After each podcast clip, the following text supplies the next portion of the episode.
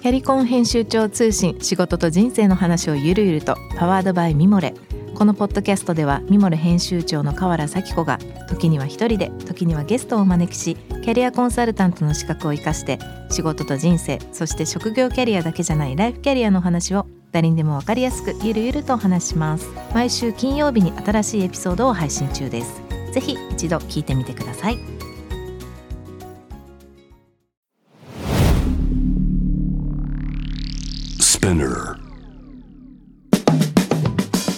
ナビゲーター中道大輔です。Vision to the Future with Forbes Japan このポッドキャストは物、こと、人の魅力を引き出すことで日本のカルチャーの価値を再定義し世界と共有するコミュニティプログラムです。 Forbes Japan Web とは記事として連動し音声では SPINEAR を通じて主要リスニングサービスにてお聞きいただけます。 Forbes Japan Web は概要欄のリンクからぜひチェックしてください。番組の Twitter、Instagram アカウントは PTTF アンダーバーコミュニティです。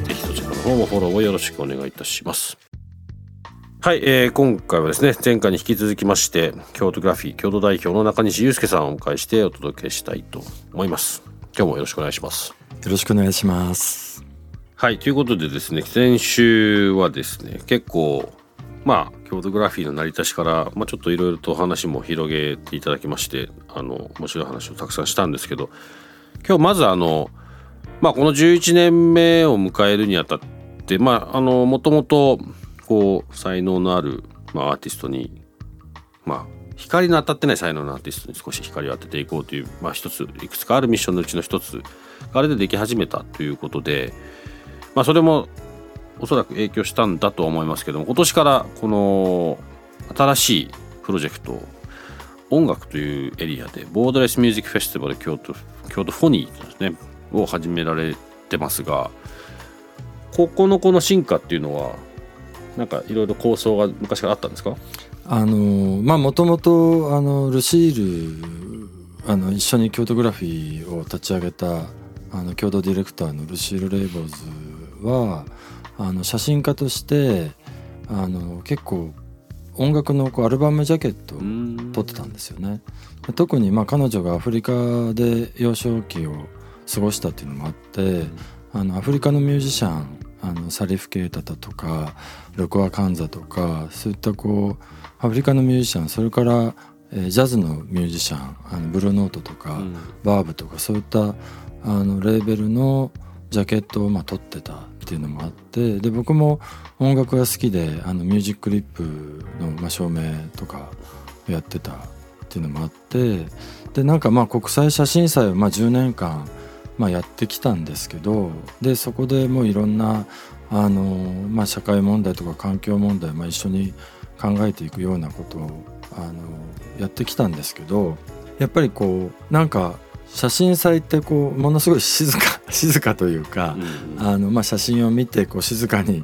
見てもらってこう感じて帰ってもらうっていう、うん、まあリアクションみたいなものはこうほとんど分かんなくて、うん、あまりあの日本の方もリアクションものすごい出すタイプじゃないのでであのそういう中でこうまあパンデミックが起きてこのまあ3年間本当にこういろんなものがこのオンラインとかコンピューターの画面の中にまあ入ってしまってもう音楽も映画ももうミーティングでさえももう全てこのオンラインでやるようになってでどんどんどんどんこう人間の感覚みたいなものが失われていっちゃってるんじゃないかってそういうこう感じるっていうことがこのもう視覚とこの信号化された音からしかこう感じないような、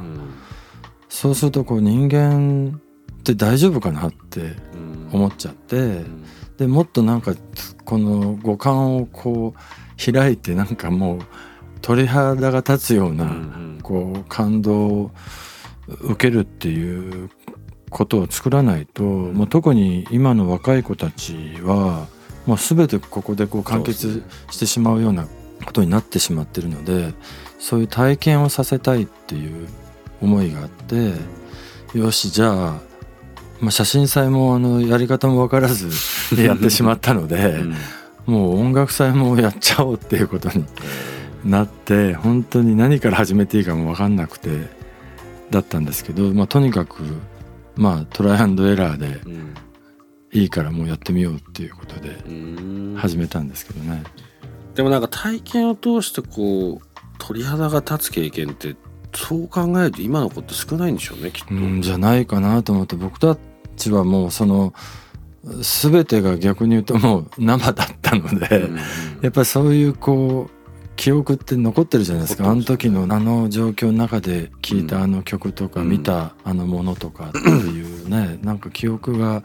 あるんですけど今の子たちはこのデータの中でこうどういうことを感じ取っていくのかなと思って。今だからその話聞きながらうちの息子たちのこと考えててとあとなんか自分のその経験例えばあの先ほど沖野さんの話ちょっとしましたけどはい。僕沖野さんとかそれこそ松浦さんとかあのあのあの人あの辺の人たちもう今でも忘れないんですね。やっぱりその僕がその大学生の時ですね。今二十歳ぐらいの時だったんですけど彼らがジャイルス・ピーターソンと一緒にジャズカフェっていうカムデンにある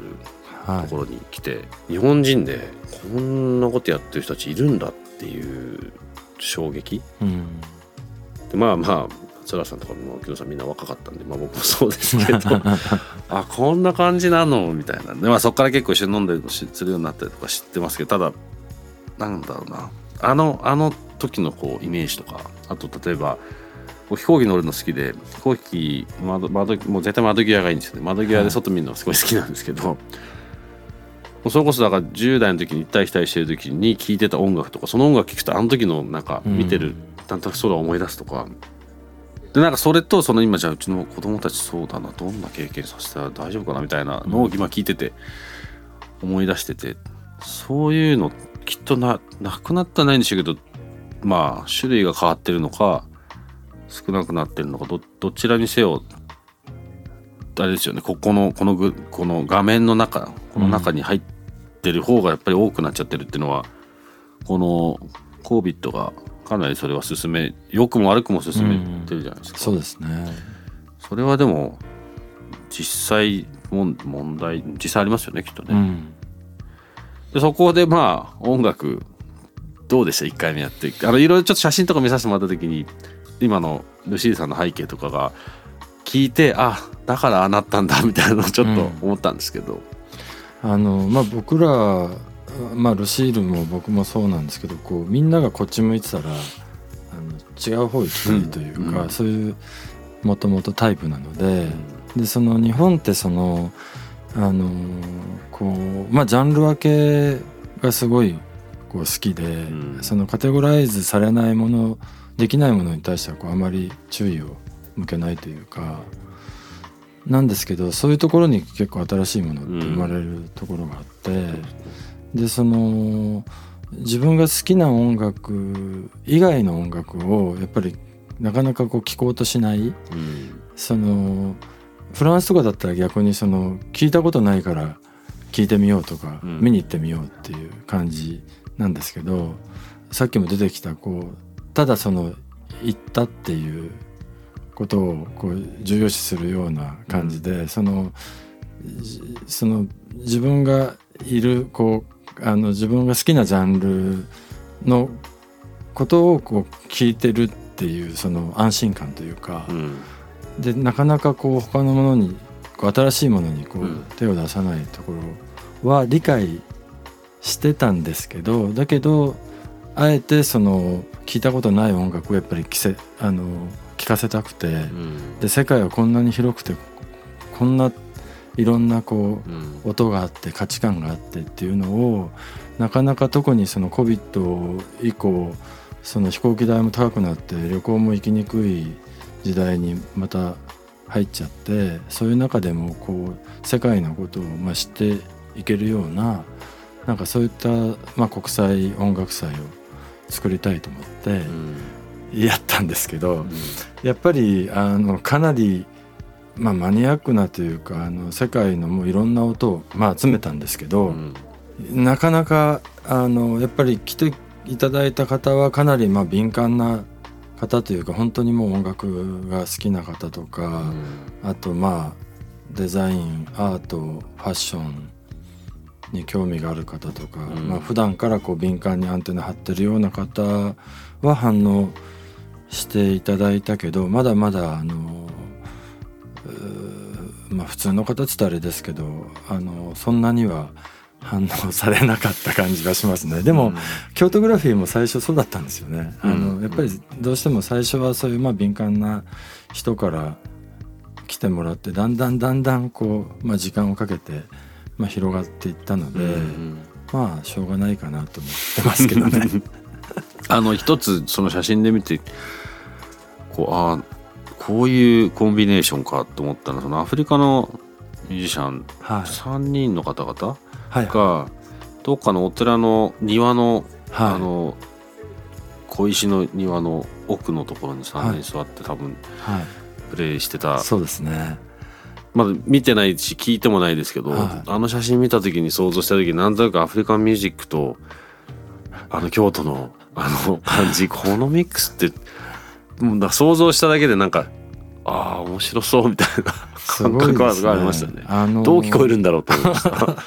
かなりまあ無茶ぶりというかあのあのお寺は本当にあの小さいけどすごく綺麗なお寺で、うん。あの東福寺っていうあの、まあ、有名なお寺の達中の小さなお寺うん。なんですけど、庭を重森美玲さんっていう、まあ、有名な、まあ、庭のデザイナーが、うん。あの作ってましてすごいモダンなあの、うん。庭なんですね。でその庭を囲うようにこうあのお寺の建物が建てられてて、うんだからその舞台みたいな感じそうですね。庭にあの舞台を作る 作ればそのん建物周りからあの全て見えるっていううん。感じだったのでその、えっと、重森美玲の作った庭はこう月、まあ、月をあのイメージした月を見るような庭だったのでその月がその、まあ、枯山水ですけどその水に映ったようにこう満月満月型というか、まあ、丸いステージをあの庭に作ってそれはあのご住職がすごく理解のある方で、ん。あのこうあれはまあ毎日あのあの枯山水は作ってるので別に、あのそこにステージを立ててもあの全く構わないっていうふうに言っていただいてそれでその重森美玲が作った庭に円形ステージを作ってでそこに、まあ、世界で最も有名なアフリカのミュージシャンの一人そのサリフ・ケータっていうあのミュージシャンはもうデビュー以来もうビッグバンドでしかもうやってなくてもうステージ上に十何人とかいうビッグバンドでいつもやってるんですけどその彼がそあのそのルシールがアルバムのジャケットを撮ってたので、あのすごく仲良くてで彼にもうアコースティックであのしかもアフリカのもう伝統的な楽器だけでやってほしいっていう。うん。そしたら最初そんなこともうとんでもない。そんなのもう自分は何十年もやってないからあの無理だって言ってたんですけどでも絶対うまくいくからやってくれって言って、うんそれでもう超シンプルなアコースティックの演奏でやったんですけどすごく良かったですね。で彼はまあそれをやったことで逆にまたこう原点に帰ってうん。そのアコースティックだけであの録音がしたいって言い出してで京都のホテルでうん。アルバム1枚分録音しちゃったっていう。その来た時にですか？そうですね。それでインスピレーション多分あの日本の庭とか建物の中からこうインインスピレーション感じたんですかね。そのアルバム出たらすごく面白そそううですすでねね。本当どういうふうになってる聞いてみたいですね早く。そうなんですね。なんか想像想像でしかまあ今も聞いた聞いただけなんですけど。なんかほんあの写あの写真などなんかの記事の一枚だったんですけど今日こうやってお会いする時にいろいろ見ててあこの本当にこれはどんな風になってんだろうなっていうのに純粋に興味があったんで多分それいけたいけて見れた人はすごいですねそうですね。しかもそのサリフ・ケータってもうあの5,000人以上のアリーナとかそういうとこでやってるようなうん人をたった100人の ためにめちゃくちゃ VIP チケットだった、ね、そうなんですよ。でそれは当然あのなんていうか収支は合わないんですけど まあそこをその、まあ、理解のあるあのスポンサーのおかげでなんとか、うん。あのできているっていう、まあ、そういう特別な体験をまあしてもらうっていうのが、あの京都フォニーっていううん。あのイベントなんですけどででボーダーレスミュージックフェスティバルって言ってるのはそういうこういろんなそのこう垣根を越えて、うん。そのそのジャンルとかをこう飛び越えた国境もこう越えたその音楽をうん。まあ聞いて、海外からこうミュージシャンを呼ぶことで、うん。まあ、日本のミュージシャンとこう出会ってまた新しい音楽が生まれたりとか、そういうこともあの起こしていきたいなと思って。他にはこんな何組ぐらいのミュージシャンが来られたんですか？今回ですか？今回は。ねあの第1回目だからあのちっちゃくやろうと思ってたんですけど、うん。結局ね 10, 10プログラムぐらい結構ですあねって でもう本当にいろんなもうアフリカからブラジルからそうですね日本のしかもかなりアンダーグラウンドなミュージシャンから、あの沖野さんもあのジャズのバンドの方で、うん。あの出ていただいたりとか。あとあの文楽をげ現代的なピアノだけでその文楽を見せるっていう語りをあの入れずにこうピアノで文楽を見せるっていうまあ挑戦をやったりとか、もう本当にあのいろんなことをやってみました。こっちの音楽の方もやっぱりテーマとしての見せ方とかは基本なんかそのいろいろミックスしていろんな場所で十何プログラムやられたんですか？そうですね。あの京都グラフィーとそこは一緒で、その普段入れないようなあの、まあ、特別な場所で、まあ、あの京都フォニーの場合は普段こうコンサートはしないようなところうん。を使ってあの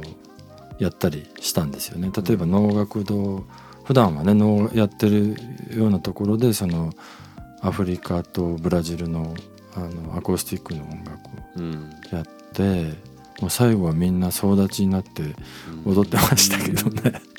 能楽堂で。でもなんかそういうねもともとその舞台ってそういう、まあ、場所だったんだろうってまあ能楽堂自体もねもともと外で野外でやってたものをこう建物の中に入れたようなところがあるので、そういうこうみんなで何かをこう共有その瞬間をこう共有するような、そういったイメージでやってるんですけどね。だからあんまりこう経験したことないようなことをあの、まあ、してもらいたいっていう。うん今後このまあ京都フォニーに限らずですけどあもしくは中西さん自身がこう今後のイメージってこう今基本的に活動はこのこの2つの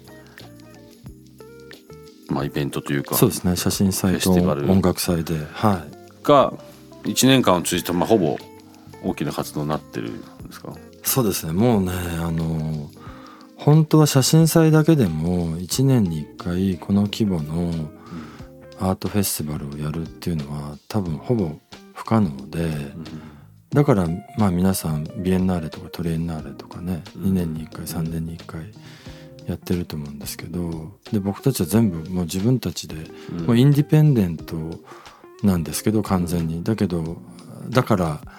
こそその予算も全部自分たちで集めて、あのやってるので結構、まあ、た大変というかもうこう奇跡が毎年起こってるみたいなうん。状態なんですけどでそこにまた音楽祭も始めちゃって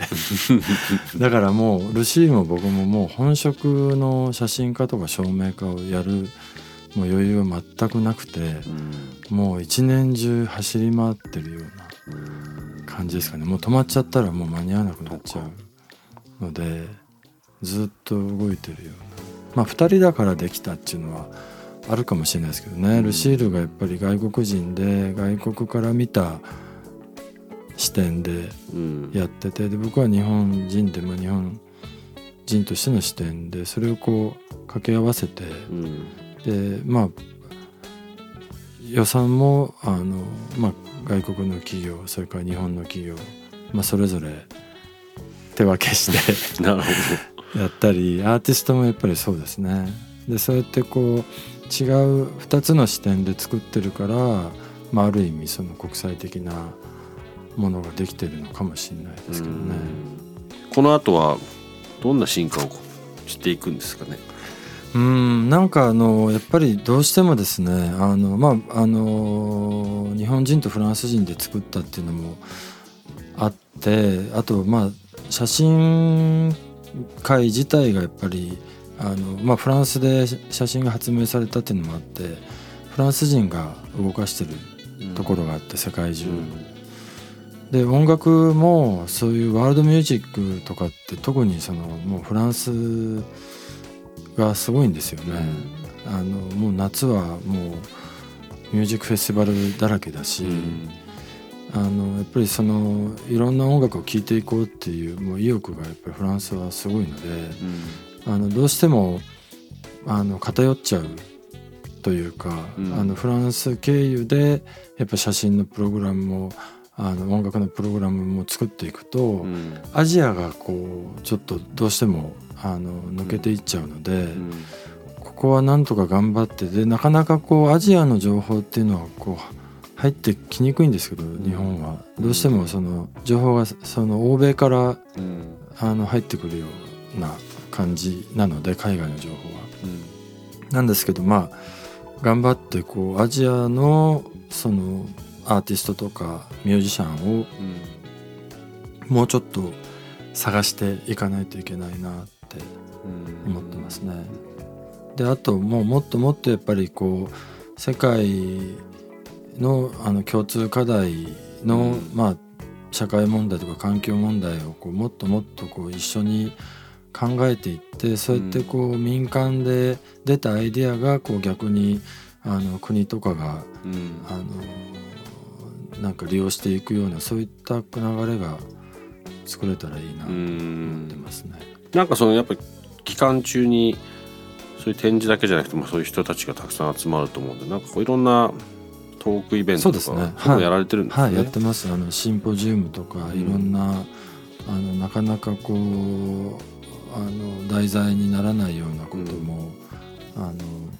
やって、ん。あのまあ、みんなで考えていこうっていう働きかけはあの結構やってるつもりですね。ぜひ来年はこの番組ごとそこに出させてもらえたらいいですね。ぜひやらせてください。ぜひぜひそういうのも面白いかもしれないですね。すね。なんかちょっとまあアートと直接はあれかもしれないですけどなんか今日お話ししてていろいろ根っこにある課題意識というか課題、うん、なんか問題意識が似てる気がしたので、はい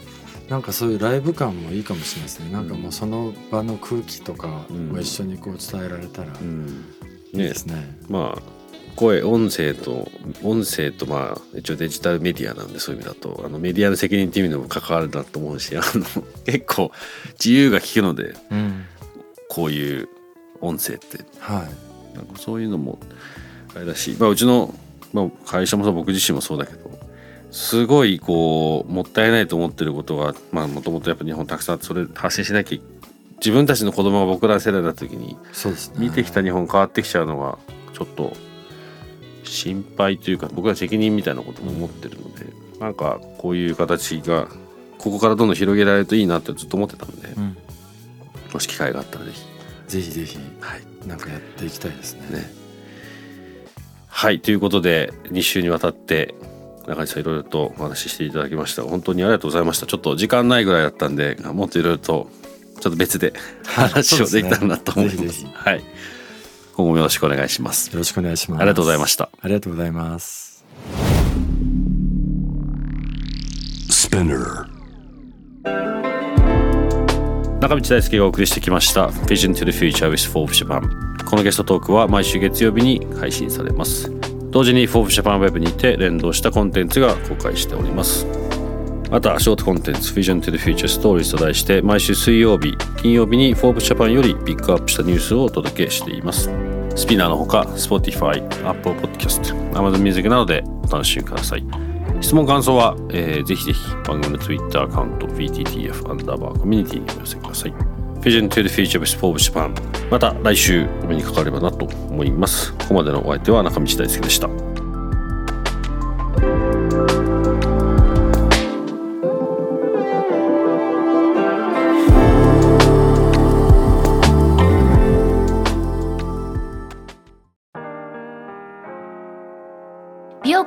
崎めぐみと編集者の大森洋子でお届けする雑談ポッドキャスト「ウォンと私のお名前なんての?」